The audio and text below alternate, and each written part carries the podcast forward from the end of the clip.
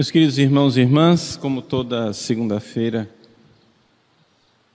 o costume na nossa paróquia, nós fazemos a missa em sufrágio da alma dos fiéis falecidos.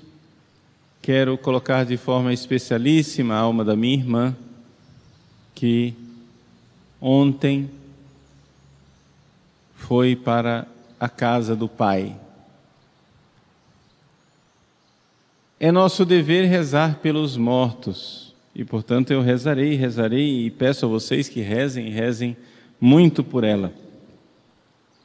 Mas não deixa de é, haver uma certa alegria de ver a minha irmã morrer na paz de Deus. É, eu me contenho um pouco de manifestar essa, essa alegria porque as pessoas não entendem, acham que, como as pessoas não convivem comigo no dia a dia, acham que é insensibilidade. Ou então ele, ah, ele não gost, ele não, não amava tanto a irmã assim. Ou então é, é frieza, é alguma coisa assim, sei lá. Então as pessoas ficam perplexas achando que, que coisa estranha, né? Era para o padre estar tá destruído, acabado, agora fica aí bancando o super-herói, fazendo de conta que não está sofrendo, sei lá o quê. Tem nada disso. Ou seja, quem me conhece na intimidade no dia a dia sabe o quanto eu sofri durante esses seis anos de doença da minha irmã e o quanto me alegrei de ver passo a passo as sofridas transformações na alma da minha irmã, onde Deus, na sua bondade, fez dela uma mulher que antes era afastada de Deus e da igreja, para uma católica devota, com uma grande confiança em Deus e em Nossa Senhora. Me lembro com grande gratidão o dia em que, no ano passado, ela ainda podia caminhar, em que nós fizemos a consagração dela a Nossa Senhora, os dois ajoelhados diante da imagem de Nossa Senhora que estava na cabeceira da cama dela. E ver como Nossa Senhora a acompanhou em cada pequeno detalhe. Seria gastar muito tempo ficar comentando aqui os detalhes das provas de, provas de amor de Deus. Então, assim, são tantas coisas tão abundantes que, é claro, evidente, junto com a minha família, eu sofri pela morte mas, neste sofrimento,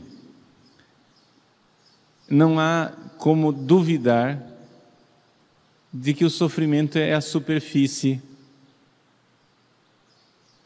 É como no mar, onde na superfície tem ondas agitadas, mas no fundo tem paz. E não é me fazer de forte, porque assim, na verdade, no fundo, no fundo, ontem no velório, eu tive que fazer noves fora o início que estava meio atrapalhado lá para a gente arrumar a missa de corpo presente, porque nem altar tinha, tive que correr para cima e para baixo, resolvendo os problemas logísticos, né? Mas ontem no velório, depois, uma vez terminada a missa, eu com Jesus no coração, tendo comungado, eu devo dizer com grande, assim, diante do altar de Deus, não, não vou mentir diante de Deus. Eu tive que fazer força, sim. Mas para não ficar rindo e escandalizando as pessoas. Por quê? Porque, claro, as pessoas não iam entender. No velório, um sujeito alegre com a morte da irmã. Eu não estava alegre com a morte da minha irmã. Evidente que não. Eu estava alegre por vê-la ir ao encontro de Deus e de ter uma morte tão belamente preparada. Digo a vocês com toda a clareza: sinto uma grande inveja da minha irmã. Não porque eu queria estar morto hoje, não é isso. A gente deve ficar nesse mundo aqui o quanto Deus quiser, porque nós temos missão, nós temos trabalho para fazer. Então, não estou com nenhum projeto de morrer em breve, a não ser que Deus tenha esse projeto. Mas, quantas vezes eu já rezei e pedi para Deus, Senhor, livrai-me da morte repentina, da morte não preparada. E a minha irmã recebeu esta graça, a graça de uma morte longamente preparada. E preparada com uma lucidez, com uma paz interior é claro que ela sofreu por ter que entregar a Deus os filhos tão novos. O filho mais velho tem 18, a mais nova tem 13. Todo mundo sabe o que é, que é o sofrimento de uma mãe que tem que entregar os filhos. É claro que ela sofreu. Mas eu não tenho como explicar a paz, a tranquilidade, o bom humor, a alegria da minha irmã ao longo desses meses. Eu devo dizer para vocês que minha irmã, que desde fevereiro não se levantava mais, a última vez que ela foi à missa foi no dia 4 de janeiro, dia de aniversário de 70 anos da minha mãe. Ela veio à missa aqui na paróquia. De lá para cá, ela foi perdendo os movimentos. Em fevereiro já estava na cama e não conseguia mais se levantar. Eu devo dizer para vocês que de fevereiro para cá, Deus deu à nossa família os momentos mais belos, mais bem-humorados, mais cheios de alegria e de sofrimento de lágrimas e de grandes gargalhadas com a morte, com a doença que, levaria à morte a minha irmã. Por quê? Por vê-la tão em paz, por vê-la alegre. Por exemplo, eu guardo com grande ternura o dia em que eu pude administrar o sacramento da crisma a minha irmã, que não era crismada. Naquele, naquele leito, eu dei a crisma para ela. Quando a filha dela entrou no quarto, ela levantou os braços, cheia de alegria, e disse: Gabi, eu fui crismada. Cheia de alegria, porque ela sentia, e não, nunca me expressou isso, ela nunca disse isso para mim, eu descobri depois. Ela sentia que ela estava incompleta porque ela não era crismada, mas diziam para ela que só bispo que pode crismar, onde que ela ia arranjar um bispo para crismá-la? Ela não sabia que, em casos especiais, o padre pode receber a delegação e, em perigo de morte, qualquer padre pode crismar.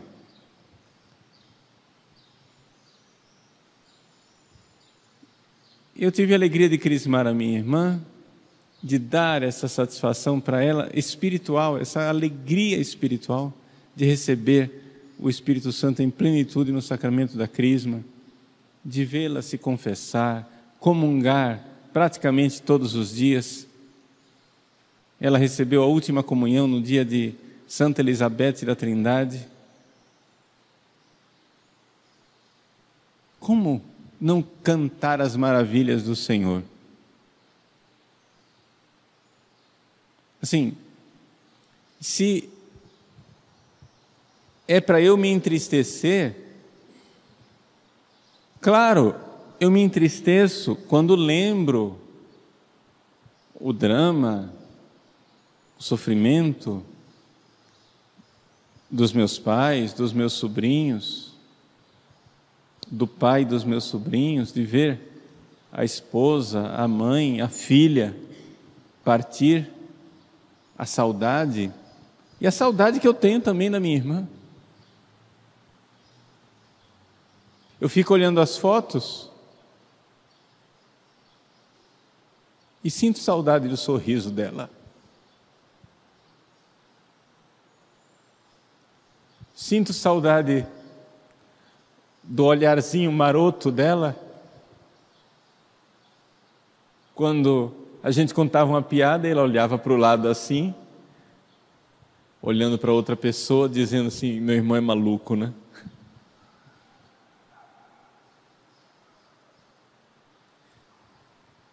Mas estas memórias são as memórias afetivas, mas não são as memórias mais profundas. As memórias mais profundas são as verdades de Deus. O quanto Deus, passo a passo, detalhe por detalhe, cuidou da minha irmã como uma eleita e foi dando a ela graça após graça. Então, não me alegrar com isso seria uma grande ingratidão e um terrível esquecimento. Um esquecimento, eu diria até pecaminoso da minha parte, como padre.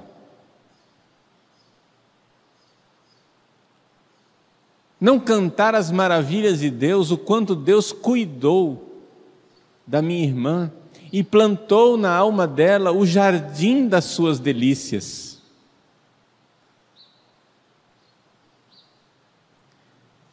Não louvar a Deus por isso? Como? Eu iria me esquecer disso. Então, é essa memória que me vem o tempo todo, claro, de vez em quando a gente vai e lembra de uma memória afetiva. As memórias afetivas, porém, nessa hora, são boas, mas não podem ficar isoladas. Se você fica lembrando as memórias afetivas, mas não lembra as verdades da fé, você vai se entristecer e deprimir. Então eu não sei qual é o sofrimento pelo qual você está passando. Você talvez não tenha uma doença na sua família, como eu tive da minha irmã. Mas o que eu posso dizer para você, meu irmão, minha irmã, não, só, não é como testemunho pessoal, não, é como testemunho do Evangelho. Testemunho do Evangelho. Nós precisamos fazer uma memória Dei, uma memória de Deus na nossa vida.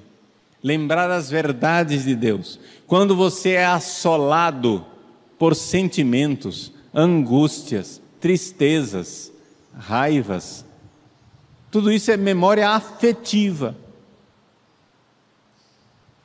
Mas se você tem uma memória afetiva e tem um esquecimento das verdades divinas, quando que você vai conseguir pegar essas memórias afetivas como pequenos cordeirinhos e integrando tudo isso no rebanho de Deus, oferecendo a Deus, levando para Deus, trazendo para Deus? Nós precisamos aos poucos ir pegando os nossos sentimentos e ir levando para Deus, para as verdades de Deus, sem precisar fazer violência sem precisar, mas talvez eu estaria muito mais abalado se Deus não tivesse lindamente preparado de forma tão longa a morte da minha irmã. Porque eu não teria tido o tempo, como tive com a graça de Deus, de durante esses longos meses trazer cada um desses afetos, cada uma dessas emoções, cada uma dessas memórias e trazer para a verdade de Deus e jogar a luz de Deus nisso tudo, de tal forma que eu vejo claramente, Deus realizou uma obra na minha irmã, em mim, na minha família, e eu não tenho como deixar de agradecer a Deus. Vejo os meus pais sofrendo, vejo os meus sobrinhos sofrendo, não estou indiferente a isso.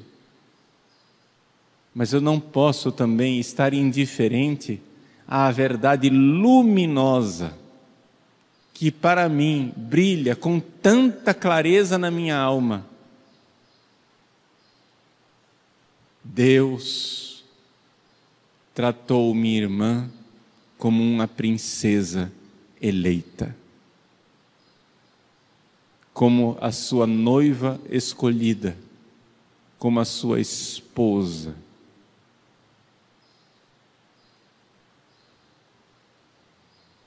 Vamos então